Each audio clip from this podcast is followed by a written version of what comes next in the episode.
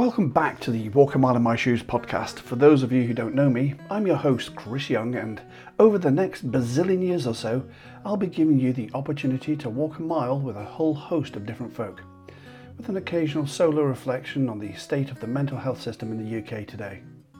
In this episode though, I speak with the delightful Rosie Cappuccino, Mind Media Award winner, for her talking about B P D, that's borderline personality disorder, not the Boston Police Department blog, and the author of the upcoming book, Talking About B P D, a stigma-free guide to a calmer, happier life with B P D. I'll put links to her blog, Twitter feed, and book in the blurb. Hi Rosie, welcome to the show. Thank you for having me on the show, Chris. Yeah, I'm really excited to be here. That's brilliant. Uh, yeah, I'm, I'm delighted. But it's, it feels like um, we've, we've been sort of promising this uh, conversation for about a thousand years, and uh, finally, impetuous, impetuously, we, we, we managed it today, which is, uh, yeah, there was great rejoicing. Thank you. Yeah, no, it's really good to be here. Um, I got I got a bit too anxious to kind of listen to the pod, to the podcast today before the show, because I thought, oh gosh, if I start listening to all the other people being so eloquent and articulate, I'm going to freeze up and not know what to say. So I think after the show, I'll listen. Yeah. Um, no, no, uh, yeah, it, no, it, it's, yeah. I mean, uh, people are people, aren't they? It's uh, lovely. So I've invited you on, and um, I could I could dive in and say, this is what I'd like you to talk about, but this is your show, so what would you like to talk about? Well, um, I'm just quite interested in, in your journey. You've walked around, is it the U K? I've walked around about half of the U K. Uh, I, I, I, I bailed out due to insanity round about uh, North Wales. Uh, okay. But, but yeah, started that in... Uh, two thousand eleven, April the sixth, the anniversary of my mum dying, and uh, uh, I decided I was going to walk around the edge of the U K, because that's where many people with mental health problems feel they are, uh, and that I was going to, um, mm-hmm. after speaking to a couple of friends of mine, I, was, I decided I was going to do it with no money, because if if I took money with me, I would then have I wouldn't have the motivation to engage with people and talk with talk mm. with people. That that was the idea anyway. Uh, and, and before that, they'd given me a book by a guy called Satish Kumar, who was a, a Jain monk in the nineteen sixties, who went on a peace march from India into Pakistan uh, when the two country countries were at war. And his guru said to him, "You'll not be taking any money with you." Uh, and mm. he walked from India into Pakistan, expected and received great hospitality uh, when the two countries were at war. And I thought, it, surely if if he could get that um, in those circumstances, surely the good people of the U K would uh, look after me.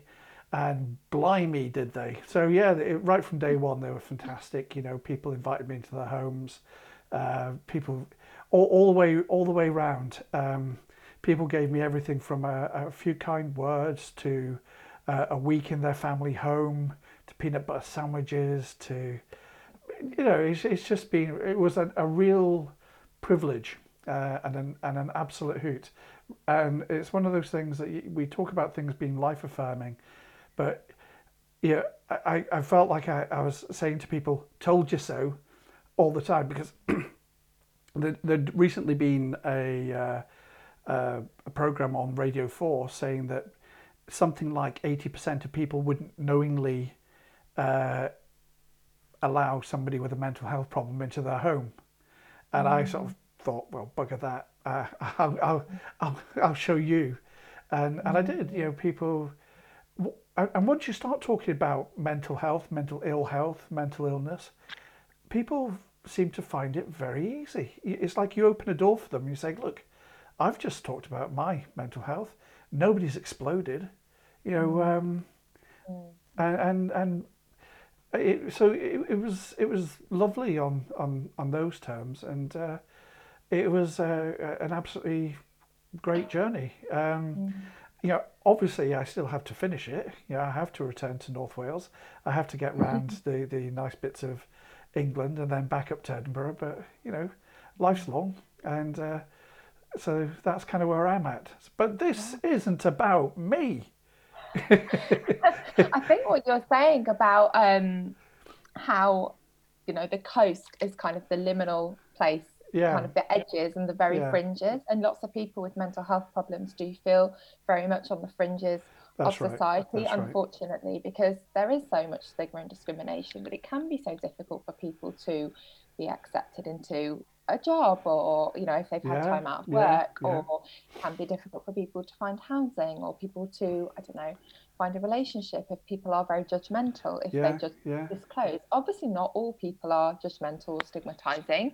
There's kind of the other side of the coin where people can be so welcoming and accepting, and that's been your positive experience when you've gone on your walk. And, you know, I think what you say about once you open up to people, quite often people relate back. Yeah. And that's really what my blog has been all about. And, you know, every week I probably have conversation with somebody, and right, then they right. say, oh, my this happened to my mum or my sister or myself. And, you know, I've been thinking so much recently about kind of like the pros and cons of honesty. Yeah. And for me, being honest and being open has been the right thing, because it has led to so many connections for me, and so much more kind of ability to, I guess, relate to people and be less lonely.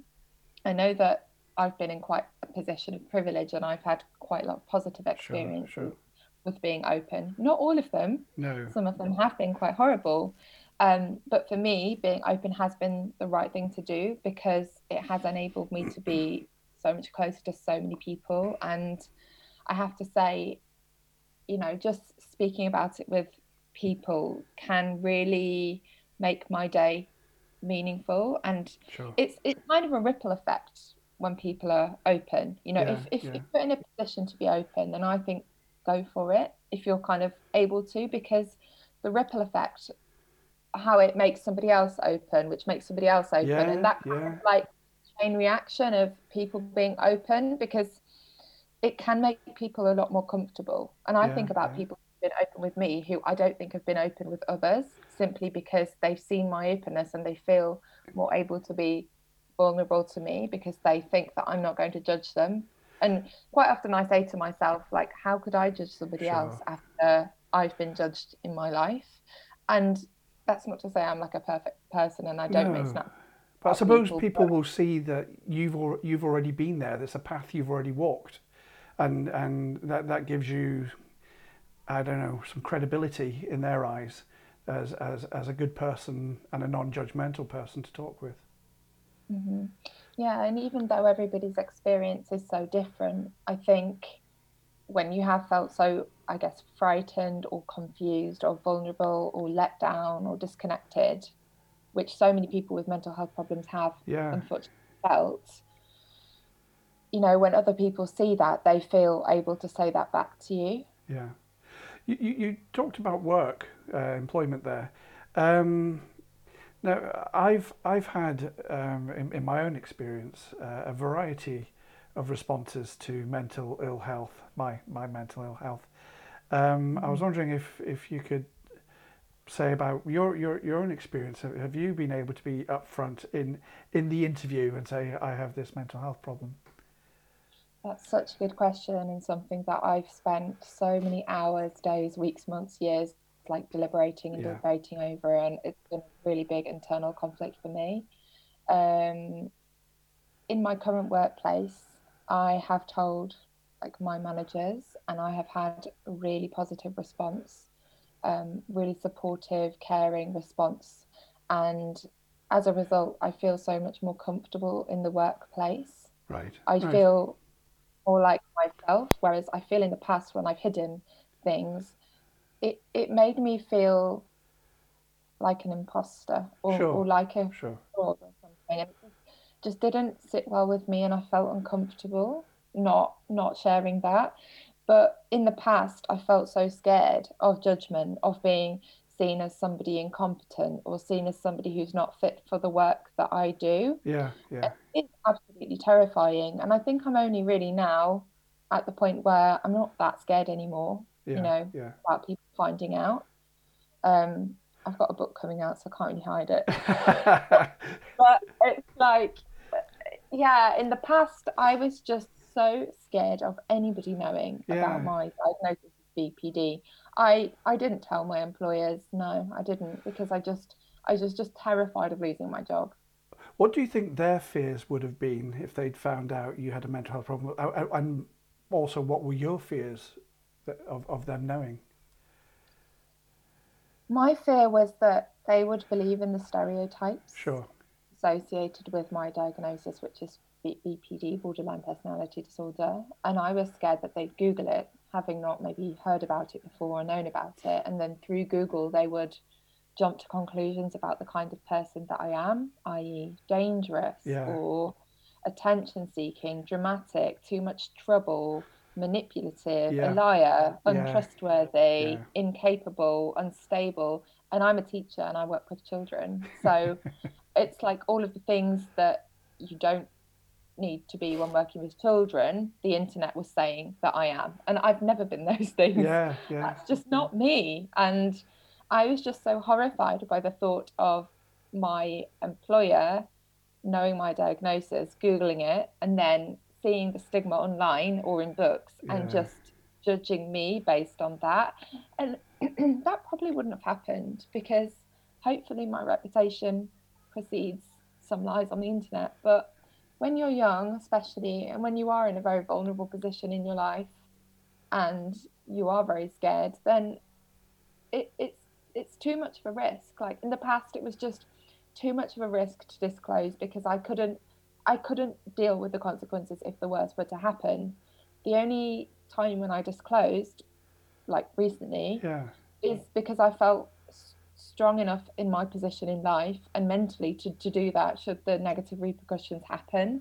And it took me a long time to get there. And I feel very privileged that I've been able to take that risk, and the risk paid off. And also, because I'm older now, I feel that I'm, you know, I've I've seen positive responses and negative responses, and just simply through trial and error, I I feel I'm quite a good gauge now of, of of who's going to respond kindly and sensitively and in an educated manner, and sure. who is not. Right. And through through that trial of, trial and error, it enables me to take a more measured risk. Right, I feel. Right.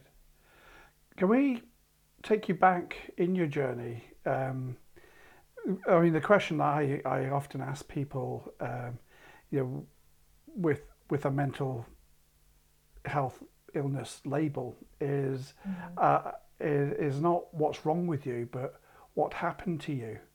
Does that that question apply to you, do you think? Um, yes, I think so, definitely. Um, I've heard this this.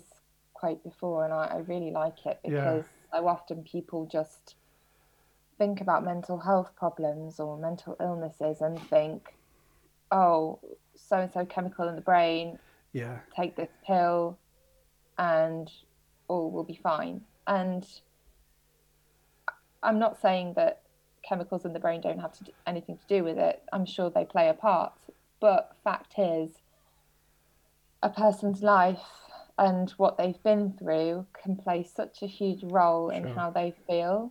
Um, you know, I, I, I was a very sensitive child. You know, I was very emotional. I think just being emotional and being sensitive is part of who I am. Um, and I'm, I'm at the place now where I'm very happy with that, because without that, I wouldn't I wouldn't honestly be the person that I am. I wouldn't do the job sure. I do. I wouldn't have the interest that I have. I wouldn't spend my time doing the things that I enjoy if I weren't this expressive, emotional person who felt a lot. Yeah, yeah. But I guess the problem happens is when, you know, you don't know how to deal with that, or you don't learn properly how to deal with that, and your emotions get so out of control, and you're feelings about yourself get so out of control. And um, I guess for me, just shame takes over, and disgust takes over, and yeah, yeah. self-hatred, fear, chaos takes over internally, and then not having the resources to cope with that as a young person made life very, very difficult for me. it's um, it's interesting you, you talk about being emotional, because we, we are emotional beings, and uh, I think one of the big problems about having emotions is is living in the U K, that we, we don't seem to like emotions, you know, or too many emotions. Mm-hmm. Don't be too happy. Don't be too sad. Uh, uh, mm-hmm. uh, don't be too angry. Um, yeah. I, I certainly experienced that when I was growing up. Um, I, I, I'll call it sort of toxic max, masculinity. Mm-hmm. Um, and I remember a, a, a scenario which really sort of summed it up beautifully. Um, my brother was killing ants in my oldest brother's garden. So my brother, who was killing ants, was about twelve. I, I was eleven, and my oldest brother was probably about twenty-seven. So we were at his house. So my brother's killing ants with a hammer. So I walked up behind my brother, uh, being an idiot younger brother, and said, "John, what do you do?" And he accidentally smacked me in the face with a claw hammer. So I fell to the ground, holding my face, crying. My oldest brother came into the garden and shouted, "Don't be such a baby." And I'm thinking, in retrospect, I was hit in the face with a hammer. Mm. You know, yeah. the, the, the normal response is is to cry. So yeah. Do you have sort of situations, you know, memories where your emotions were perhaps invalidated? Okay, um, I can share a sto- I can share a, a story similar to your aunt's story, though. Yeah. Um, I remember when I was about, I don't know, like eight or nine years old, and I went to a zoo, and I could see this orangutan in the cage in the cage there, yeah. and. Uh, Um, I remember all the people around me like enjoying seeing that beautiful orangutan in the cage, yeah. and just thinking, you know, wow, isn't it an amazing creature? And I just couldn't stop crying because yeah. I felt so sorry for the orangutan in the cage, and I just kept thinking, you know, poor thing, it should be in the wild. In, in Why Bo- is it in Borneo? Small yeah. space? It should be in Borneo, swinging yeah. around the trees, and. I my my kind of fun day out to the zoo was not a fun day out at the zoo. It was just me crying my eyes out with sorrow for this animal. Yeah. And you know, it, it did make me feel like an outsider because I couldn't see anyone else crying about the yeah, orangutan. Yeah. Everyone else was, you know, enjoying their ice cream and, you know, looking at the cute animals. And you're thinking, I'm, and, be, I'm being dragged around a concentration camp. Yeah, I felt, I just felt so distressed by seeing yeah. an animal in a cage, and I've, I've really enjoyed going to a zoo since then. Yeah, I'm not surprised. I'm, I'm haunted by the uh, polar bear in Edinburgh Zoo. Yeah, just watching it pace up and down, and thinking you mm. shouldn't be here. You know, especially when the climate's just completely wrong. Oh, you think, well, the polar bear should be in the snow. Yeah, yeah. So we, I've, I've been looking at your um, uh, Twitter page, and uh, your your your Twitter handle is talking about B P D, and yeah. it, it's about living with the experience of B P D. Do, do you, is that right? Do you, do you want to talk a little bit about that? Mm-hmm. Yeah, so talking about B P D is just really this small corner of the internet where I decided to talk about my experience, because at the time when I was diagnosed around seven years ago, I didn't have anyone that I could talk freely to about it. Yeah. And I was incredibly lonely. So that's why I just took to the internet, like lots of other lonely people, I guess. Uh-huh.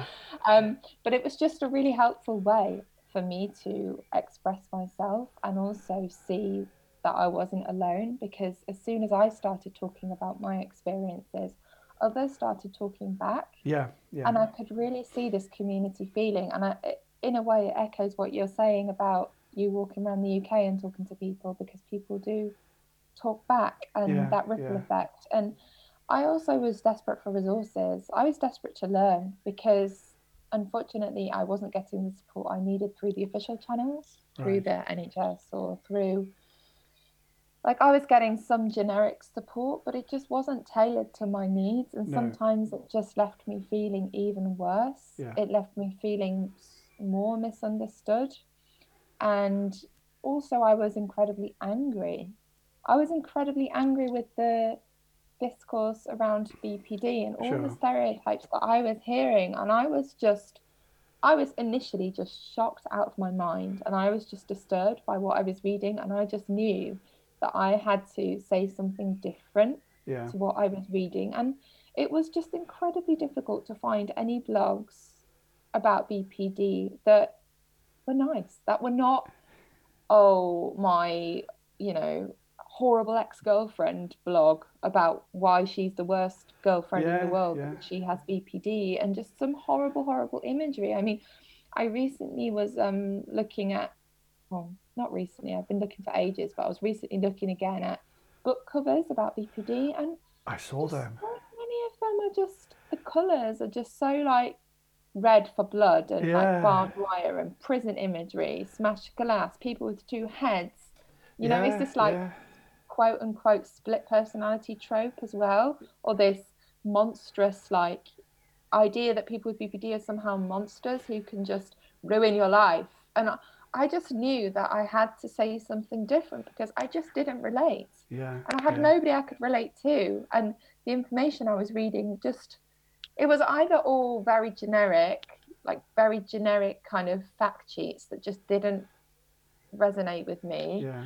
or it was just people with B P D are horrible people. And I just, it was just so upsetting basically. And I just, I just decided to write something.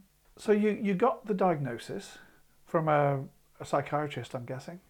Mm-hmm. Yeah, that's right. And they said, nothing we can do, bye, cheerio, enjoy your life. Or what, what happened after that? Um, well, it took me quite a long time to see a psychiatrist for the diagnosis yeah. because I was taken off the waiting list without even being told that I was taken off the waiting list. I'm laughing because uh, you're laughing because it's probably happened to you. Because it's, it's, it's happened to me and so many people I know. It's shocking. Absolutely mm. shocking. And they didn't even bother to tell me. Um, and so it was only after I'd inquired a few times, like, how long is it going to be for the appointment? And they were like, oh, when the crisis team came to see you, they took you off the list. I'm like, but why? Just because the crisis team saw me for twenty minutes and asked me five questions and realised that I didn't need a further risk assessment, that I was taken off, uh, uh, taken off a psychiatrist's waiting list. And luckily I got put back on through my university because I was in touch with the support services in my university, and I had this like mental health advisor who was a mental health nurse, and she had like a connection in the uni who came to the like university support services like once every three months or something and managed to see me because yeah. I've been waiting for like probably a year by this point anyway. So I was incredibly lucky. But when I saw this psychiatrist, I'd never met her before. She spent, I guess, an hour and a half with me, and she did the whole questions and tell me about your life and yeah, all that. Yeah. And I gave as full answers as I could. And then at the end, she was like, so yeah, I agree with your G P, I agree with your therapist, I do think you have B P D um, diagnosis. And she was like, but I'm not going to record this officially in your medical notes, basically because it's better if people don't know you have this diagnosis. So I was like, I was like twenty-two, twenty-three or twenty-four years old or something. And I was like, wait, what? What? I was like, somebody with, I don't know, ten years of medical degree or probably more. Yeah. Like she was probably about fifty or sixty. Yeah. Has just told me that I officially meet the criteria for a diagnosis, which which is kind of what I'd been pursuing because I'd previously been diagnosed with like depression, anxiety, eating yeah, disorders, yeah, blah, blah, blah. Yeah. And nothing really seemed to be like working for me, or nothing really fitted for me. Like I still felt completely no, none the wiser. Yeah, so I was kind of yeah. doing a diagnosis at this point, just simply because I thought, well, if I know what this kind of could be described as, then maybe it will give me like some clear indication of what the treatment should be. But then it was just so confusing when she told me, like, I'm not going to record this, because it, it immediately, it was like she put some like duct tape over my mouth and just yeah, yeah. told me to like shut up. Yeah. And I and I just clammed up, and I was, not only was I scared because I'd been given this, well, given slash not given, this diagnosis, or I'd been told that I could have this, like that I officially met this, but it wasn't going to go on my like notes. So I was I was really confused. And I just didn't know what to do. Like, I didn't get any follow-up. I didn't get any treatment from well, no, that. If she said there's nothing wrong with you. I mean, if she said there, I mean, God knows what she wrote down. You know, if she didn't write down B P D, what did she say? You had a heavy cold. Well, my medical notes got lost after that. So I'm not kidding you. It's, it's, it's, like, it's like some bizarre comedy. Yeah. So I, I don't want any listeners here to think that I wasn't officially diagnosed with B P D, because yeah. she told me I have it. And also later, uh, a few years later, I was in a crisis again, and I'd moved house, and I got re like I got diagnosed, and it was written down. So I, it, it happened like again. So I got it corroborated yeah. like two, three times. So I think what I, you've told me completely validates that. There'll be nobody putting a question mark over your your diagnosis, because this is the mess that we we find ourselves in. Mm-hmm. And that's why you yeah. didn't get any treatment, because well you kind of you kind of ha- you, you've got it, but I, I it's that acceptance of the stigma, because that, that's probably what she was talking about, or, or he was talking about. Yeah, uh, yeah. And, and instead of saying we're going to do something about the stigma, basically we're, we're going to keep you secret. Uh, because yeah, that was exactly it. Mm-hmm. And yeah, yeah, I, I, I, I paid the price for that. Yeah. I paid the price for that. She, she, she was trying to protect me. I have no doubts. I think what that doctor saw was like a young woman about to graduate university, somebody who had has been in distress or was in distress,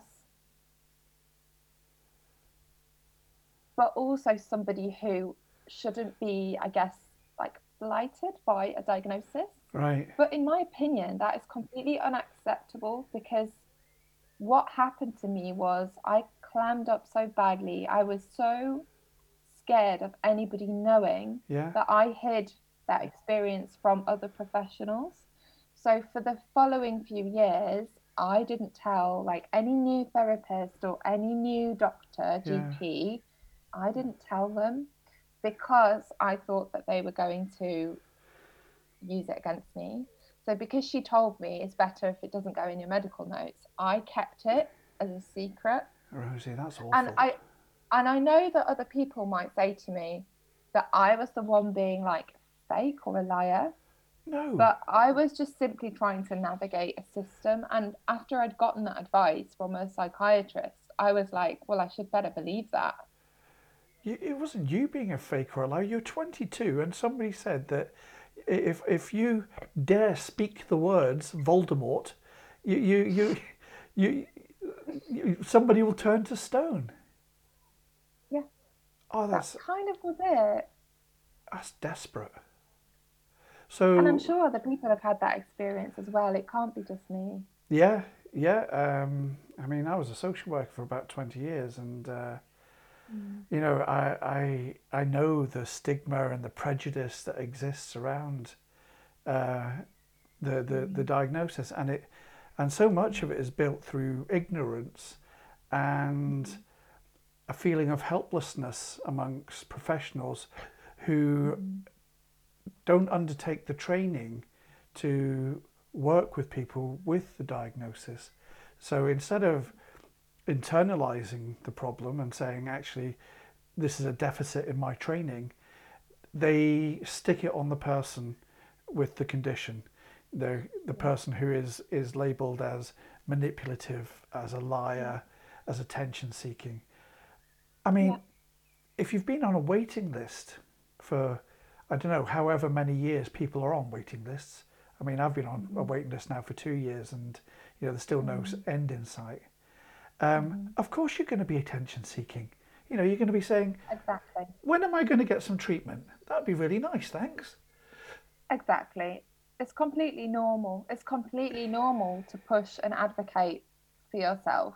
It's completely normal, and you need to be doing it. And if, if you can't do it, then I hope that people have somebody who can yeah, do it for them, yeah. because it's extremely difficult to get care. And, you know, people who are labelled as attention seeking, they are seeking connection and help. They and are. That is completely normal. And that's a good thing. Yeah. That is a good thing. You wouldn't expect somebody who's drowning to not be waving, would you? Or screaming. You know, you, you would. I mean, the the the, the, do that. the psychiatrist's response to that would be, I can't believe that person out at sea is making all that noise. Unbelievable. Um, I mean, I, I know some very, very good psychiatrists as well, yeah, yeah. like who are very empathetic, and very Me caring, too. very understanding, and have been, you know, utterly amazing. Yeah. But then I know some who have just been completely, I don't know, like I had one doctor um, who was, I think she was either a trainee psychiatrist or she was um, like a specialist doctor in, in psychiatry. Like yeah.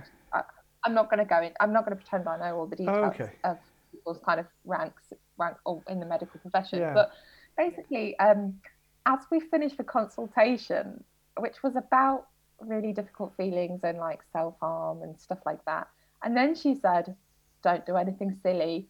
As I walked out of the room.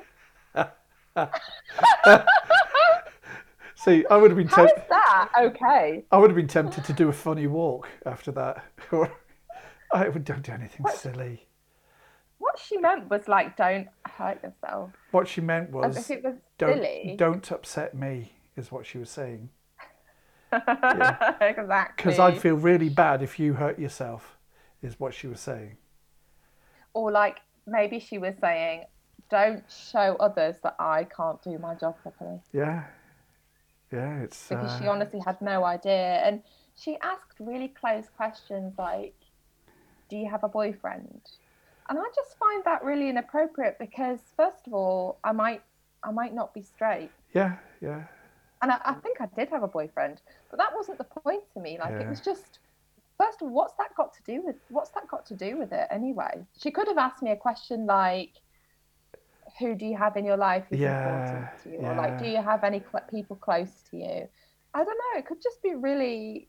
I just don't think it's that sensitive, personally. There's this I'm sure kind there'll be of, some people listening who think yeah. I'm being an absolute snowflake, but language does matter. It certainly does. It, it's it, it's this kind of, I don't know, generic belief that people with borderline personality disorder are bad at relationships. I, I've I've got a wife who regularly says to me, Chris, you're not bad at relationships, and but, but you you internalize it. This becomes part of you. You believe you are bad at relationships, and what they're failing to to, to recognize is that um, the the people who have the label have some symptoms that can make relationships uh, uh, tricky at times. Mm-hmm. But but mm-hmm. that's a bit like saying somebody who has cancer. And the doctor saying, well, they have problem with pain. No, no, the problem's cancer. You know, the, it, it, we, we, we have these these symptoms and and they can make things tricky. And if we don't get support with them. So so you waited for two years and I have a horrible feeling you, you have what you you got kind of generic treatment, you were saying. Um. Well, from that, no, I got nothing. No treatment. Nothing. Nothing. I just, Pills? Because it was through Medication? the university. Um, I think I was already on it. Right. Well, I was definitely already on something. Yeah. Yeah, I was on it. I, I, I think I was leaving university, so they kind of just threw me out the door. That was it. Gosh. But you, you kind of expect at least a follow-up appointment to ask questions, but because it was through the university and it was all a bit disconnected, I kind of just didn't get anything. And then I moved, I moved away, university finished, and then I... was still really struggling, but because I thought I shouldn't tell G Ps because yeah. it wasn't on my record, whenever I made G P appointments I didn't tell them, so I kind of just struggled through for a couple more years by myself, um and then after that I had more kind of serious crises, and that put me back in touch with mental health services again. Right. And then I got really good care. Actually, I got really good care. So I mean, are you able to talk about these crises and what, what sort of, I don't know, jolted them into mm-hmm. action? Um, yeah, definitely. Um, well, I guess I guess so, they happen for so so many different reasons and at so many different times. But thinking about like the crisis just before I got the help that I needed, yeah, I just felt completely unable to cope with my emotions, and I just felt so full of self-loathing yeah. for not being able to manage my emotions. And I think I was just very, very lonely as well. And I had no, I just didn't know what to do with my emotions. I just easily got very, very distressed, and I just felt very suicidal. So one moment I'd be fine, I'd be laughing with my friends, I'd be having a good time. Yeah. Then I'd leave my friends and go home, and I'd start replaying conversations in my mind, and I'd be thinking, did I say something to upset somebody, or does somebody not like me anymore, or is somebody thinking badly of me? And in response to my like relationships, I guess, I would start worrying immensely, and I would feel really worthless. Yeah. And when I felt worthless, I would just, I guess, want to die or want to hurt myself. Sure, and sure. that just, I just got really distressed, and I'd have horrible panic attacks on the floor. I didn't really call them panic attacks at the time. I just called them, I guess, like episodes where yeah, I just cried yeah. so much on the floor. And I just, I thought I was going to die. I wanted to die at yeah, the time because yeah. I was just in so much agony. You just want it to emotional stop. agony. Yeah. And it just kept going on and on for days. Every evening it would happen, and the next day I'd get up and I'd go to work and I'd do my job and I'd get praise for my job. And how did you do and that? It just, I don't know. Yeah. Like, honestly, I don't know, because even today, my B P D is just so much better. I manage so well. Yeah, you know, yeah. it's rare that I have these sort of emotional panic attacks. It's very rare nowadays. But even now, I I do realise that I am very resilient, because it took a lot when I was younger to get up and go out and do the things that I did, because behind closed doors, I was completely, I was completely devastated, you know. And and these friends that you you'd left, and I imagine you left them. You, you, everybody was fine. See you later. We'll catch you next week. Mm-hmm. Did they have any inkling of, of what was going on for you at the time? Um, the friends that I lived with did, because I couldn't hide no. the fact that my eyes were really red, and sometimes they could hear me, and I do feel really guilty for that. The friends who I didn't live with, probably not. No, yeah. I I would have told them, you know, um, oh, I've been through a difficult time lately, or, you know, after a while they did know about my diagnosis and stuff. But when it was kind of live and happening, um, no, not really. Which is why it was hard for me when I did tell people, that somehow I did feel at times like people wanted me to be a quiet, and that was really difficult, because there were so many times that I didn't reach out to people, you know, maybe one in a thousand times of me having a panic attack and an emotional breakdown, yeah. I would have reached out to a friend. And yeah, I, I, I don't know, it's a bit too difficult for me to talk about, but, but now, like nowadays Nowadays, I'm, you know, I'm, I don't know, life is different now, because I know, I understand, and I yeah, know how to yeah. cope. And I have very good people around me who know how to help me, sure. you know. And like you were saying about um, your wife telling you that you're, you know, you're good at relationships. Yeah. You know, I have my partner, and he's so understanding, and we have a very strong relationship. And that has helped me to no end, because there was a time when I thought that I was just completely disgusting as a person, yeah. and nobody would ever, ever, ever in a million years want to be with me. And I just thought that the future really had not no hope for me in that respect. And and thrown into that, you know, you you you're from what you were saying, it sounds like you, you're riddled with guilt and shame throughout. So not only were you experiencing yeah. that horrible stuff, you felt guilty and, and full of shame for it. That sounds yeah, and massively difficult. Embarrassed. Yeah, yeah. Massively embarrassed. Um, embarrassed because it looked like a disconnect between like the different parts of me, because yeah. on one level I was functioning so well, you know, and I did have so much going on in my life. But then on another level, everything was just in such disarray. Yeah, yeah. And that's why it used to upset me so much when people told me that I'm unhappy or that I'm not happy with my life, because for me, it was never, ever, ever about that. It was always just about different emotions that came over me, especially shame, especially guilt, especially sadness yeah. that I didn't know how to cope with. Yeah. Because I would say that even throughout that those times, I still sure. had so much happiness.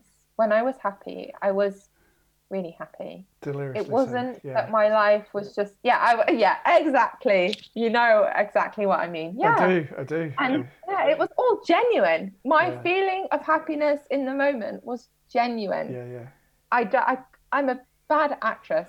So that's the hard part, because people just saw what they saw and thought, how could she possibly be having difficulties? And when I was a child at school, yeah. I did show signs of difficulties, and this was the nineteen nineties, two thousands, and teachers were about as adept at spotting mental health problems as they were like launching a rocket into space, I guess. Like they just yeah not my job not my job mate uh yes don't you think I've got enough to do?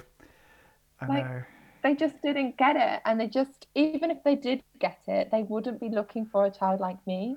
No. I was very, very hardworking, diligent, yeah, cheerful, you know. You you, you didn't tick any of the sort of um, crazy boxes. I didn't tick any of the boxes that worried them, not at all. Gosh, I don't think. So, maybe maybe I'm proven wrong, but I don't know. Probably in secondary it was a bit more obvious. Yeah, yeah. Maybe my perfectionism was coming through, and some of the more emotionally astute teachers may have noticed that. But when I was younger, no.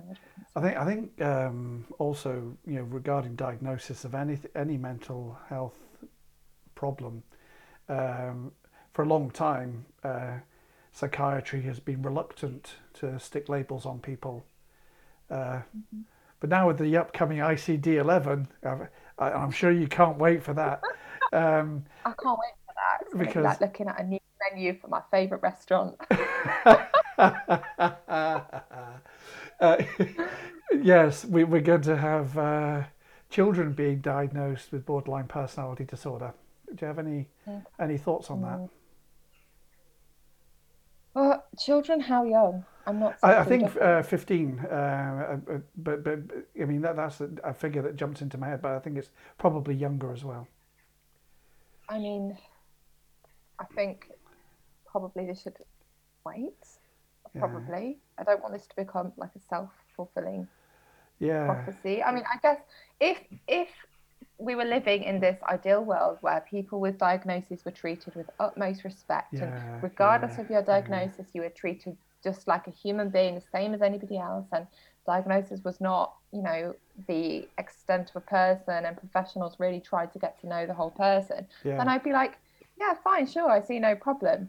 But fact is, we're living in this world where people do make very quick snap judgments about diagnoses, B P D being probably yeah. one of the ones that people make the quickest and most kind of inaccurate judgment. Then no, I don't want kids to go through that. I don't want teenagers to no, go through that, no. especially given what we know about B P D, and there's such a strong correlation between difficult life experiences, trauma, and this people who get this diagnosis. And I am aware that as I'm talking, there might be people listening who think, shut up, Rosie, you're you want a diagnosis, I'm desperate to get rid of mine, because I know there are plenty of people who yeah, absolutely yeah. like vehemently want to get rid of this diagnosis because they just think it's a nonsense and they think it's unethical. Well, I personally don't think this diagnosis is unethical. For me, sure. I think it's okay. But I think the way people get treated is unethical. And yeah, I've yeah. looked into the research on perceptions and, you know, for example, mental health nurses in psychiatric hospitals treating two people showing exactly the same signs of, or showing exactly the same behaviours or behaving in the yeah, same way. Yeah. One's got a diagnosis of depression and one's got a diagnosis of B P D. And the person with depression is seen as, oh, I'm going to help you. Let me let me listen to you. Let me care for you. Let me understand you. And the person with diagnosis, uh, B P D diagnosis, is seen as like, you're so cunning. You're this cunning. tricksy person yeah, who's like, yeah. who's like cunning, and they're too almost like too clever for their own good. That they're contriving, yeah. kind of contriving affection from a from a caregiver, and it's and it because it's this like. seen as a like a person a thing with your personality. It's somehow yeah. seen as like something that people can control, as if they can turn a switch on and off. And maybe that's because the moods are so quick to change, but it looks contrived. Yeah. It might look contrived. I mean, you'd have to be an extremely good actress or an actor for that, because I don't know how you'd act that. It, it's funny. I, I recently spoke to a guy who is an actor. And uh, he, you know, I, I was saying, you know, uh, I spent a lot of time being a lot of different people because that's what I believed people needed from me. And mm-hmm. uh, and he spends a lot of time being lots of different people and getting paid for it. So it's it's, mm-hmm. it's quite a, a, a, a different world. So do, do you think the, the, the label borderline personality disorder is the damaging thing, or is part of the damaging thing? And do you think... Uh, if we could remarket it, if we if we could call it something else, do you think that, that might help? In terms of the actual diagnosis and the kind of categorization of it, it works for me. Right. I'm not saying it works for everyone, sure. but for me, it's pretty good, and I'm right. pretty okay with it. Okay. However, the name, I think the name is absolutely awful. I think the name is a big part of the problem, because borderline, to me, it sounds like something out of Spider-Man or something. I don't know. It just yes. sounds something a bit creepy. Yeah. Oh, borderline, like like you were saying about the edges of the U K being yeah, this like limited, yeah. like edgy space. I feel like borderline has this creepy feel to it. You know, like Borderlands or like yeah, the Borderlands. Yeah, yeah. You're it has this kind of spooky feel, and um, that spooky kind of monstery feel is what I want to move away from, because it doesn't exactly elicit compassion from people, I don't think. I mean, that's so the name is part of it. Secondly, personality disorder. I mean, whoever came up with that name, no, it's just no, absolute no for me. I, I get it, I get it. I, as far as I know, personality, it's your thoughts, your feelings, your behaviors, like your traits and your kind of like yeah, your yeah. how you relate to others and how others relate, blah blah blah.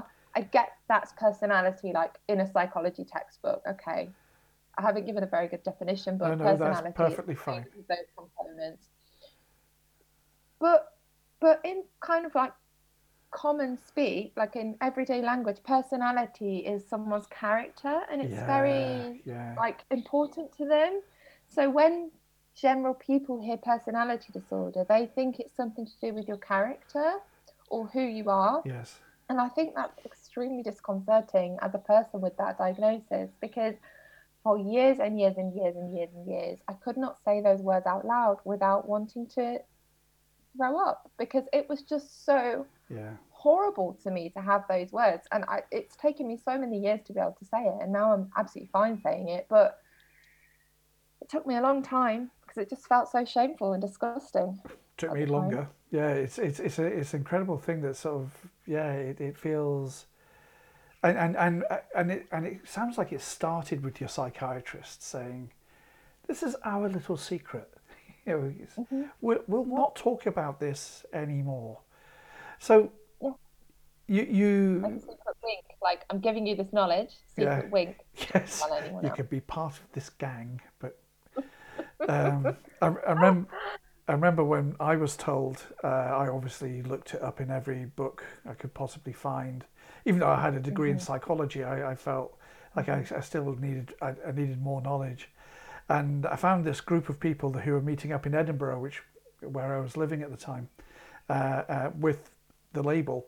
And I thought, I'm going to meet up with them. That sounds like a, a, a good thing, you know, to get some validation or, or something. Uh, so I told yeah. my psychiatrist that this is what I was going to do. And she said, no, you, you mustn't meet up with these people. These are very sick people. Oh, oh, that's a horrible thing to say. I can so believe it, though. Oh, I mean, and actually, that probably could have been the best thing you were doing at the time. Like, people was, you could relate to, like, people who will understand, yeah. like, yeah. You know, where, where you were getting validation from uh, social media, I, I was getting validation by meeting up with these people in a restaurant, well, actually, in a sort of cafe in Edinburgh, and there was a yeah. little sign on the table that said, the Meadows Book Group, so that nobody knew who we were, that mad people were walking amongst them. So I love that so much. I think that's just the best, like, that is just exactly what it's all about, in my opinion. Yeah, just, yeah. Like, getting to know others, learning from others, yeah. that kind of knowledge is just priceless. And realising that these and other people... they were all so lovely. They, they were, they were, yeah. all of them. Each and every one of them were, were, were lovely, and it was, it, it, you know, I've, I've, you know, I've, I've got a friend from that group who, who's, who's is still a friend now, and she's, uh, she's fabulous, you know, and, and we, we keep in touch. Uh, so. Mm, the best people have B P D, in my opinion. I think like, so. Yeah. The best people. It's a, you know, not that biased. If you reframe it into some kind of superpower, you know, we're, we're you know, we're a pretty cool bunch. um, so. Did you ever get treatment then that that that, that you know, like D B T or mentalization based therapy, that kind of malarkey? Yeah, I did, I did. So the second time round, when I got diagnosed, like by a doctor who, a psychiatrist who actually put it down on paper. Right. Yeah, I did. After that, I joined a waiting list, believe it or not, um, a couple of years, I think. So you've been on a waiting list. I can't remember how long it was. Yeah. A waiting list to be assessed, so there's a waiting list for the waiting list. Uh, yeah, there's a waiting list to be assessed, and yeah. then when you've got assessed and you've got deemed, you know, this diagnosis, then you join another waiting list. I had another therapist, though. I was lucky enough that I could have a private therapist. Sure, sure. But I don't think she knew that much about B P D, or if she did, she didn't say she did. She she hid um, it but it from wasn't, you. It wasn't. Yeah, maybe she, yeah. Although initially I had my diagnosis from her, because I, basically what happened was I contacted this organisation because I wanted to get a therapist. And I rang them and they did like a phone assessment with me, and they were going to match me to a therapist. And then at the end of the phone call, the, the, the woman doing the triage thing said to me, so do you have a formal diagnosis? And um, I was like, um, yeah, I have... Um, B P D. And then she was like, oh, okay, so that's gonna be another like half as much again. So I had to pay like one and a half times more for the session because what? Of that diagnosis. So then I just I was like, oh, okay, I'll think about it, and I just hung up the phone, you know, ended the phone call. And then I was like, oh my god, I can't afford this one now because it was already expensive before, and now I have to go with the senior therapist.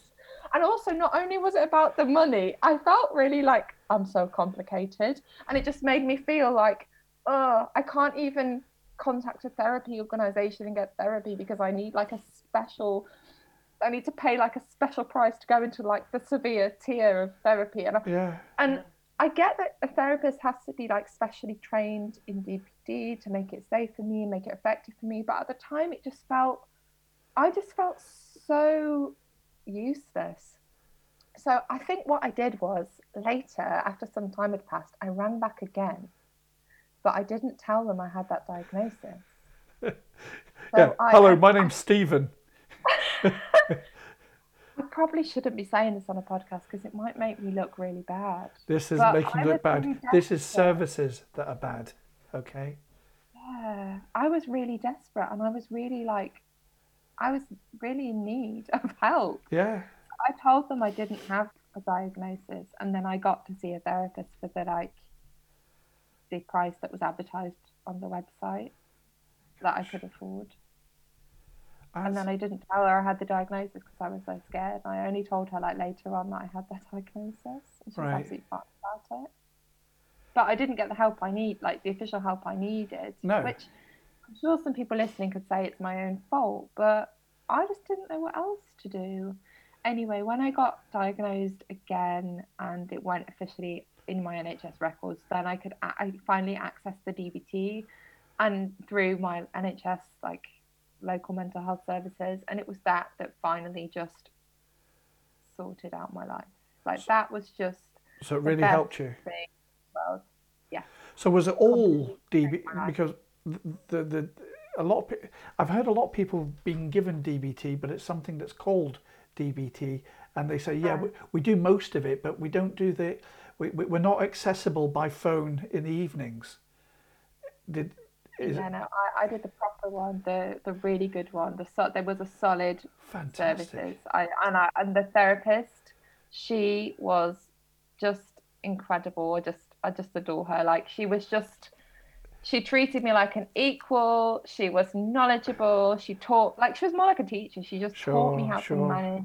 She understood, and she got me doing things that I just never thought that I would be able to do. And yeah, I'm eternally grateful to her and that team, because that was a well-run D B T team doing wow. D B T properly.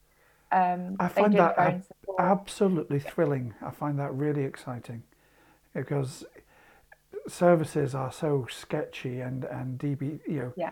and things that are called D B T aren't, and but that's that's great yeah. to hear. So how long did that go yeah, on for?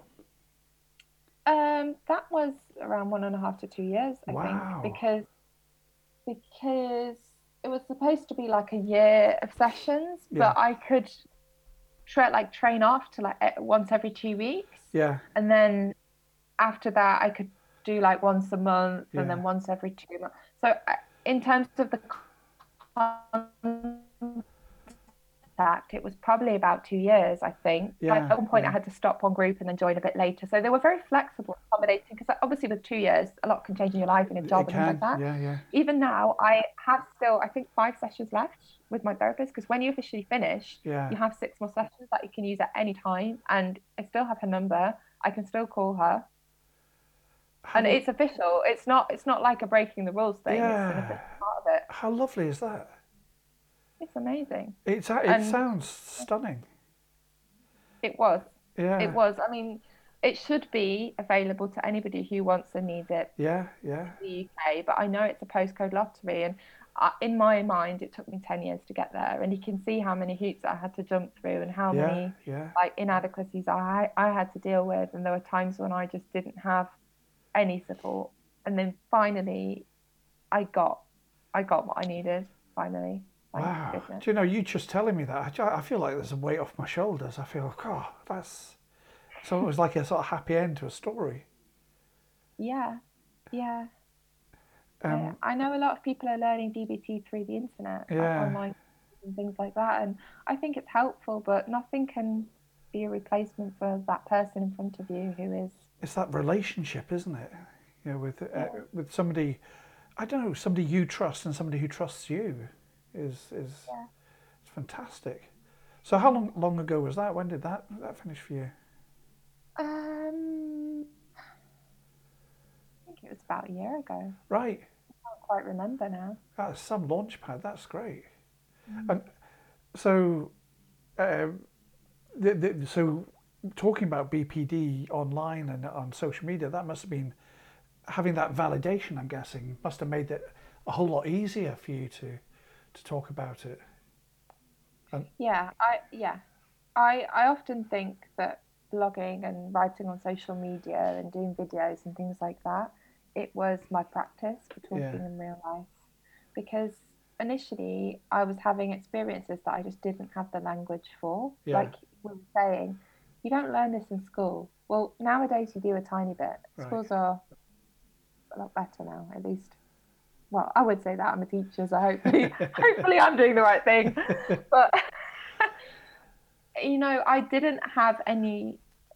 I, I, I couldn't... I didn't know how to how to talk about it. Yeah, you know, yeah. Not only did I not know who to talk about it with, I didn't feel like I had any right to those words. And it took me a really long time to feel like I had ownership over my own experience to describe sure. my own experience, because especially so many people with B P D have gone through a lot of emotional invalidation. Yeah. You know, like you were saying with your brother and yeah. people telling you, stop crying, stop being so sensitive, don't be silly, things like that. You know, people with B P D have generally been through a lot of that.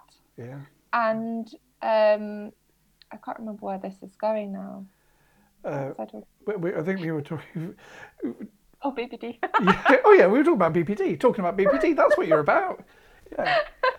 Um, I guess, you know, I just, it, telling telling somebody that, that, like, invalidating someone's emotions, it kind of deprives them of their experience, and they yeah, don't feel yeah. like they own their own emotions, or they don't feel like their emotions are real, and they kind of just feel disconnected from it. So through writing about it on the internet, I was trying to find the words that made sense for me and trying to feel okay with using those words, and yeah, it was yeah. really hard. It took me a long long time, many years, and I've had to grow a lot of confidence, and even now I will define myself in a certain way, or I will use a certain word to myself, apply it to myself, and I will invalidate myself, and yeah. I'll think, no no no you can't say that, you can't say that, you know, because I'll think, oh, other people had it worse than you, or other people yeah, have this, other yeah. people have that.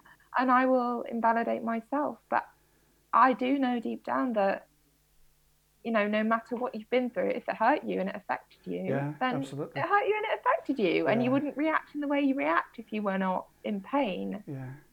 It's it's trust, I think. It's trust in yourself and, and, and mm. yeah, yeah, yeah, tr- yeah, primarily trust in yourself. So you, you, you wrote your blog and... Mm-hmm. You you you got the Mind Media Award. Yeah, that was a surprise. So where did that come from? Yeah. How how did that happen? That sounds really exciting too. Um, I say it was a surprise, but I did apply, so I must have on some level wanted it. Um, yeah, well, in twenty seventeen I applied and I got shortlisted. Yeah. Um, I didn't win, but it was really cool. Like, it was an amazing experience. I was just so happy. Um. Then in twenty nineteen, I applied again, because in twenty seventeen, one of the judges had said to me, like, we really liked your blog, um, but we just think you should expand it a bit more, you know, okay. make it a bit more kind of professional. I guess. I, I, she just complimented me. She was like, it's a really great blog, but maybe just, like, develop it a bit more. Yes. Maybe they just thought it needed a bit more work. So it kind of made me think, okay, well, I'm going to keep doing it because yeah. I enjoy doing it. But then I decided to reapply. And um, and then, to my shock, I won the award. Fantastic. Which was, yeah, really exciting because, and weird, you know, it had gone from something where I was completely anonymous at the beginning. Nobody in my life knew that I was doing a blog. Sure. And then when I was nominated for the award in twenty seventeen, I decided to tell people about it because, well, first of all, I couldn't go to an award ceremony anonymously. I'd have had to, like, wear a bag on my head or something. yeah. I couldn't go as an avatar. Like, I had to be physically you myself. Had to be you, and I didn't yes. want to miss. Yeah. And I didn't want to miss the award ceremony because I just I wanted to dress up and go. And I thought, I guess I knew deep down that I should go. So I did. So you've gone from this psychiatrist saying it's our little secret to the Mind Media Awards, where you're going, yeah, here I am. This yeah. is my and story. That felt really, really good. I'm not going to lie. It felt so good to have previously been told to be quiet, to then going on the stage, getting the microphone, and then just being like, no, I'm not being quiet. Superb. And I'm not going to, because I don't think it's right. And all along, I knew it wasn't right. And also, it just didn't make me happy and comfortable. And because I wasn't happy and comfortable with being silent, I guess I didn't really have much to lose at some stage. Sure. I kind of was like, well, maybe anything will be better than being silent. Yeah, yeah. I'm quite a naturally chatty person, as is probably apparent. So no, no, no, I didn't spot that at all. No. Well with me. okay.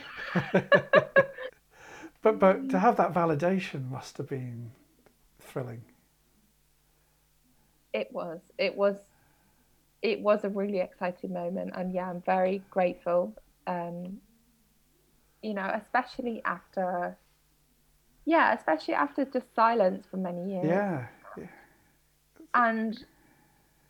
You know, I am just really grateful to all the people who have been so open with me on social media and who have encouraged and supported me and who have helped me understand my own life more and have g- helped me gain confidence, because I've had so much support through social media, yeah, people swapping yeah. knowledge and people relating back to me, and so much empathy on there. Um, people often think of social media as this really critical, terrible place. Yeah, and it can yeah. be, it really can be. But for me, it has been just a momentous place. You know, I wouldn't have been able to find the words to talk in my personal life if yeah. I hadn't had people to practice with online. You know, right, and got that, yeah. And I was amazed, and I still am amazed, how many people relate to it and it resonates with people, and that is just one of the best things in life, to speak and other people listening and then you speak back to them and just have a conversation. Yeah, yeah. That's just one of the best things in life, really. You know, humans are supposed to be connect, connected to other people. They're not supposed to live on a little island. I think you're right, yes. I, I remember reading when I was doing my degree in psychology that the the the our frontal cortex, it, it's it's really mainly about communication. It's it's it's not about inventing iPhones and widgets and what's it. It's about, you know, getting on with your your fellow people. Um, and and you know, I, I agree wholeheartedly. It is about reaching out and, and, and getting it back. And it's it sounds like you're you've done that, and and you you are still getting it back. And it'd be rude not to mention your book. uh, so, so that's that's coming up in October this year. Yeah, it's coming out in October, twenty-first of October. Yeah, um, yeah, that's a bit surreal to me, really, but hopefully people will enjoy it. It's kind of an extension of my blog in a way. Yeah. Um, it covers lots of similar topics. Um, it's intended to help people who are newly diagnosed with B P D. Right. Not, not, not necessarily newly diagnosed, but in my mind, I have kind of those people who are maybe quite newly diagnosed and who are kind of struggling to know what to do with that. I guess maybe because I was in that position yeah, myself. Yeah. Um, or it's just for people who have been diagnosed or who relate to the diagnosis or who know somebody with, with B P D. Sure, sure. Just to... Um, be something different to the other books yeah. that are out there. I know you've got your book, which yeah. I still need to read, and I'm too yeah, scared quite to read fr- it. Quite frankly, you do have to read it. I definitely do. I need to go online after this and order it, because yeah. part, partly though, I'm too scared at the moment to read it, because having just written my own book, I'm going to read other people's books and then think, oh no, I have to change. No, no, no, no, it's okay. My book, my my book's shit. You know, it... it... You're in no danger there at all. Really interesting read, for sure, especially because I'm sure I'm going to relate to it, and I want to hear about the conversations that you that you've had. So, yeah, I'm going to read it. I'm definitely going to read it. Yeah, I mean, I feel bad that I haven't read it. Well, I, I, I mean, the whole thing about it is, I, I wanted it to be fun. I wanted it to. Be, I wanted to make people laugh. I wanted it to make people cry as well. I wanted people to engage with it, and and, and thankfully that, that seems to be what's what's happened with it. So it sounds yeah, like you've got loads of reviews on Amazon. I saw I saw today that yeah. you have five, loads of five star reviews. It's amazing. Of course. And for this podcast, it's probably going to go down. Probably your rating's probably going to go down now with me. But you've got you've got really good ratings. No, you're amazing. You're a star. No, it's it's it's really brilliant having you on. But I was I was looking at the sort of uh, subheading of your, your book, and it was a, a stigma free guide to living a calmer, happier life with borderline personality disorder. And the the word stigma free leapt out at me. And I what I wanted to ask you was, where is that stigma coming from, in the main? Would you say? Where is borderline personality disorder stigma coming from? I gotta say it, it's coming from mostly professionals, I think. I think I think you're right, Rosie. You agree with me? I do, wholeheartedly. Professionals. Yeah. Um, yeah. I think it's coming. I think it originates a long, long time ago. I think its origins go way, way back to maybe the idea about hysterical women. Yeah, yeah. Victorian time. But yeah, I don't, I don't think the stigma is necessarily coming from just people who don't work in the medical or mental health profession. I think it comes from the profession, I many think, professions. I, th- I think you're you're right, and um, and uh, it, it's a stigma that seems to be validated. It's it seems to be okay to hold prejudice against a group of people, and if it was any other group of people, I think, you know, people would stamp on it immediately. But because it's us, you know, it it it's it's okay because we're we're willfully mad and bad. Mm-hmm. And, I, and I know lots. Yeah. Um, I know lots of men are diagnosed with B P D, but I've read that seventy-five percent of people diagnosed are women, probably yeah. because it's more frequently diagnosed amongst women than men. But I think, you know, a lot a lot of men with mental health problems are not taken seriously, but I also think throughout history, women's pain has been quite dismissed as well, yes, and yes. dismissed as like silly and meaningless, and yeah. just somebody yeah. being immature or overly Hys- dramatic. Hysterical, so it's yeah. probably the misogyny aspect as uh, well. Well, I think seventy-five percent of uh, psychiatrists are white male, uh, sort of Europeans, and, and, and, and I think that is reflected in in the in the diagnoses. Uh, interestingly, a, a, a lot of the people, a lot of men who are diagnosed with B P D end up in prison. Mm-hmm. um, so, you know, that's shocking. I mean, one of the things that, that jumped out for me in the media is that, I don't know if you watch C S I or any programs like like that. I'm not really big into like crime sort of thing. That's good, because it's usually me that did it. It's it, it's the guy with B P D, definitely B P D. Yeah, it's B P D, and you think shit. It, yeah, it's used as a byword for criminal, isn't it? It is. I, I was researching in this just generally because I'm interested in how B P D is represented in popular culture. Yeah, and yeah. Spoiler alert: it's not usually represented well. Um, but yeah, C S I and things like that. B P D is just synonymous with killer a lot of yeah, the time. Yeah. Um, there's this article um, in. newspaper, I can't remember the exact name of the person now um, who wrote it, but she was doing a psychology course degree, yeah. and um, throughout her whole degree B P D was mentioned once, I think, and it was in relation to a woman who'd killed her husband. I mean, that is just it, it's that sums it up perfectly, doesn't it? Yeah, it's just not okay that that would be your one representation in your psychology degree of people with B P D. My my recollection of my course was uh, B P D was a dustbin diagnosis, mm-hmm. whatever that meant. Um, exactly, what does that mean? I mean, maybe in some levels it is because it's so difficult to get the care. Yeah, yeah. How is it? It just sounds so rude and so insulting, and it's just not yeah. going to make anyone feel good. And the other thing is, sometimes people giving lectures forget who's in the room. Yes. And that's something that yes. I find, like, as a professional working, like, quite, I deal with mental health quite a lot in my job. Like, yeah. I'm a special yeah. education teacher, and um, kind of mental health comes into a lot of my work. Yeah, I bet it and does. I'm, work, I'm working in a really excellent school now. I have not, you know, no complaints, but I would say, you know, in the past, even now, I guess sometimes I do feel like training courses just talk about people with emotional distress as if they couldn't possibly be in the room. Yeah. And I'm just so sick of that.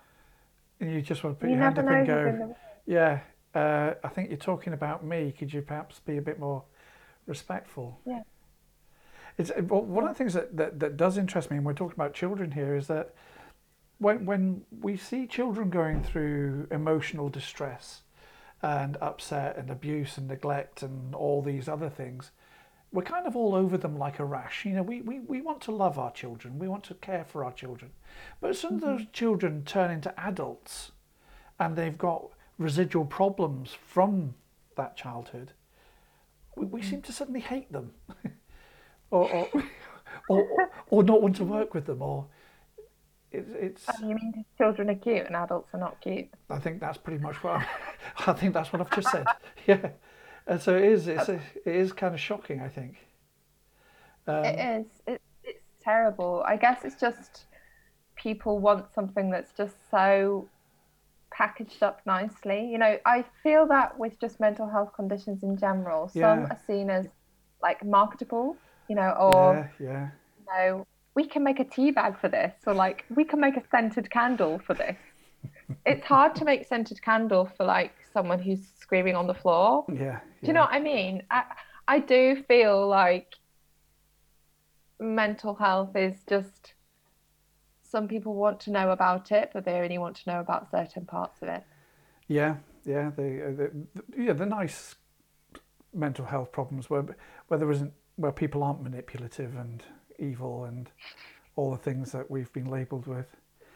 I, I, I don't know if you've um, come across the, the, the high intensity network and the, the stuff that they've been doing with people who are uh, who who haven't had services and then who who try to phone crisis teams very often. Have you have you heard much about that? Um, I have to say at the moment I haven't managed to do enough research into it. It's something that I want to research because sure. I'm seeing a lot about it on social media and I'm not clued up enough on it. Yeah. But I think it sounds absolutely horrendous that people are getting, um, yeah, I guess, see, seen as seen as um, wasting people's time or seen yeah, as yeah. using up resources and seen as a hassle. And I just think it's unfairly blaming people who haven't got the help that they need. And if they'd had the proper support and they had everything they need needed, then they wouldn't call nine nine nine. Like, people only yeah. call nine nine nine because they need help. Like, it shouldn't, people shouldn't be scared to call nine nine nine either. Yeah. I just, I don't know enough about it to comment, but I just, it doesn't sound good. Yeah, I mean, I I'm, I was leading the witness a bit there, but because I, I had a friend who, uh, she, she went to prison for um, uh, trespassing on a railway line because she wanted to take her own life. And instead of th- throwing care and support at her, they sent her to jail. And, Absolutely and, horrible. And, and this is the sort of thing that's going on. And, and you know, we, we need, yeah, voices like yours and, and mine, I guess, it, we, we need to keep that at the forefront of people's mind. We, we need care and support, not punishment. Absolutely. I think it's absolutely horrible that anybody would be criminalised for their distress. Yeah. Like, yeah. I just think it, it looks like the marker of an incredibly uncaring, uncivilised society. Yeah, yeah. It's, it's horrible. It's, it's, it's, it's truly shocking, and it continues to be shocking. Yeah, I, I've got to say, when I, when I was uh, hearing about you and, and the fact that you, you, you work as a teacher, I found that really exciting because it kind of gave me hope, because I bailed out of social work, let's think, about fourteen years ago because I felt like I was unemployable. And uh, and it's it's great to hear that you're you're working and you're you're making a great contribution to, to the lives of young young people. Um, are there any parts of that that, that are, are tricky for you, and that you we, we, regarding the workplace, it, they, with people with disabilities, they're Um, people, uh, employers are supposed to make reasonable adjustments. H- have they made reasonable adjustments for you? Um, I feel that in my current role, I don't really need adjustments sure. per se right now because of the role that I've got. Um, if I were a class teacher, then I think I would definitely need adjustments because right. I find it quite overwhelming having thirty children around me making noise for six hours a day. And you're not because allowed a cattle job... prod. Not not these days. That's terrible. So that that would be too challenging, having that sort of... Yeah, I just get quite overwhelmed with noise and like busyness. But yeah. because my job is kind of a blend of being at my desk, problem solving things and doing kind of... Paperwork makes it sound like I'm just pen pushing, but doing written work. Yeah. As well as also working with parents, working with children, some direct teaching, kind of supporting other staff, supporting other adults, helping other adults plan for children sure. with special needs. So I have time where I can like take a moment of quiet sure. in front of a computer screen. And I find that really helpful. Whereas if I'm around children for six hours a day, then I can't, and I can't physically even step out of the room to go to the toilet, you know, because no, I need to physically course, be there. Yeah. Then it's hard. But I guess I, I feel like I'm in a good place in my life, and um, my work's something that I really love. I really enjoy my job. I'm just... That's great to hear. Amazing job. But yeah, it can, it can be d- difficult. I think just being a teacher is a difficult job. You yeah, have to, yeah. you have to manage a lot of expectations and a lot of pressure, and you don't want to mess it up because it's children's lives, and it is, it's the futures, and you don't want yeah. to make mistakes on that. So yeah, no, that's that's really lovely to hear. And, and you know, and I don't know, I, I it, like I say, it's it's it's given me hope. So meanwhile, back at the book, um so it's coming out. Are you are you excited about that? Are you are you imagine, imagining yourself doing a, a book tour, talking to eager minds as they... Um, do you know what? I haven't thought that far ahead right now. Watch for space. Yeah. Um, I am very excited. I mean, I am a bit nervous. Yeah. Um, yeah, I'm excited. I just, I guess I don't really know what to think at the moment. Right. I think I'll probably like hide in the cave for a little while when it comes out and just f- try to forget about it, just to see what happens. You know, I'm not...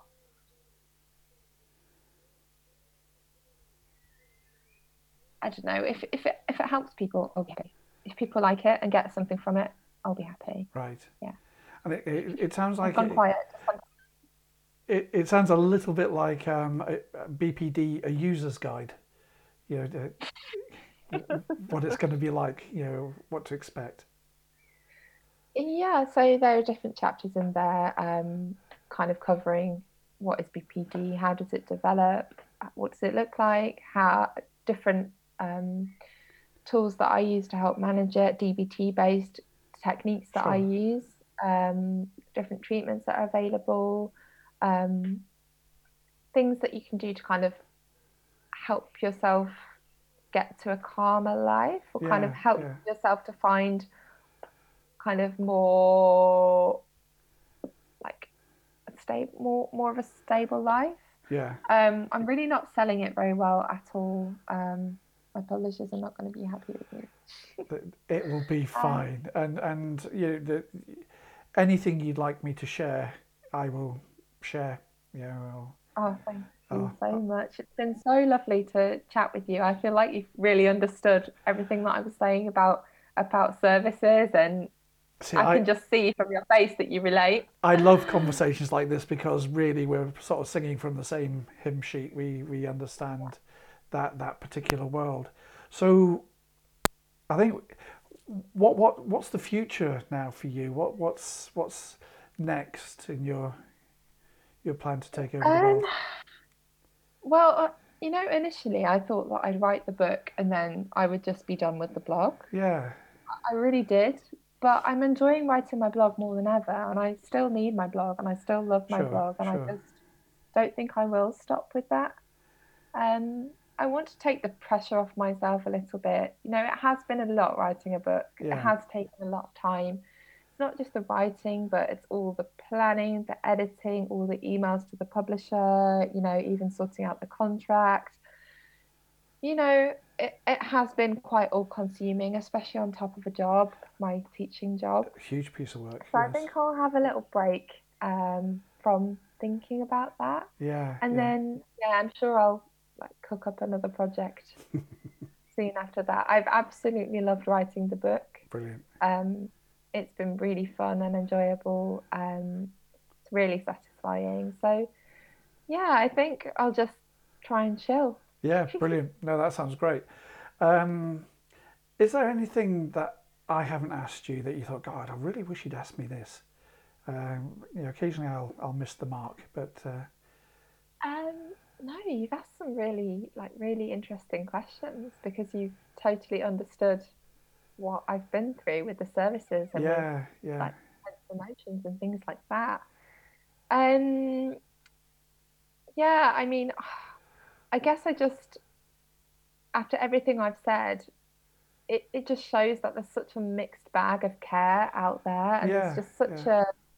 a, a mixture of professionals, some who are completely understanding and yeah, who, yeah. you know, are anything but ignorant. And then there are others who try to help but just get it so wrong. Yeah. And then there are some that just don't try to help at all. But yeah. like mostly people are trying to help, but they just get it wrong. Um, yeah, I, I just want to add, you know, Uh, my experience of B P D is just one person, you know, everyone has their yeah. own experience, and there's nothing in my book that says, you know, my experience is the only experience. Yeah, I just simply yeah. wanted to share my experience because we don't really hear enough voices with B P D, you know, thinking about all the people in the media who talk about depression, eating disorders, yes. anxiety disorders, panic attacks, bipolar. You know, these conditions and experiences are still very misunderstood, but we are hearing a wider variety of voices. But with B P D, as well as things like schizophrenia, schizoaffective disorder, dissociative identity yeah. disorder, we don't hear as much. And I just want to hear more of these voices coming through in the next, like, four sure. or five years. Yeah, yeah, yeah. That will really just make my year if I hear more people talking about the less talked about things, and yeah. Okay, well, uh, we, we can give people prods and say oh, we talk about it, uh, but yeah, I think I guess that, you know that, that that that stigma is still hanging over folk, isn't it? Yeah. Yeah, it is, and I would never blame anyone for not talking. I think in many cases it's very wise to not talk about it because it's yes. not safe. It's not safe. It's, it's, and if yeah, you're not in the yeah. right place to do it, and you haven't got the right kind of environment to do it, then yeah. don't do it. Don't like, do it. Only absolutely do it when right. you can do yeah. it. Yeah. And I'm lucky that I have been able to. Um, yeah. yeah. So thank you so much for having me on your podcast. I, it's been delight, uh, delightful having you on. It's uh, yeah, it's it's. I'm glad it was well worth the wait. Oh, thank you so much. And yeah, I'll definitely go and, and buy your book now. And maybe I should start a podcast. If I do, I'm going to definitely have oh, you you'll be it. Great. Yeah, you're, you're, you're a natural. You're, I think you'll really enjoy it. I'm chatty enough for it. And and, and it's, a, it's, a different, it's a different... I mean, just just as, as an aside, I, I, I've had agoraphobia for about two years off the back of this, whatever it is. And the podcast has really helped me. And instead of me going to meet people and talk to them, people have been coming to me. It's been fantastic. Yeah, so, that's nice. So that's been great. Anyway, thanks again for coming on onto the podcast. I really appreciate it. And I'll say Thank goodbye you. For now. Thank you. Okay, bye. Bye. Huge thanks to Rosie for coming onto the show. You'll find all her links in the blurb. On that very subject, I'd be delighted if you'd get in touch. You'll find all my contact details in the blurb too. I'm always on the lookout for guests. If you've got a story to tell, then I'd love to hear from you. As ever, please subscribe, rate, leave a review, comment on Twitter or Facebook. It really does leave me with a warm, fuzzy feeling inside. Until the next time, I've been Chris Young, and you've been rather lovely. Walk a mile.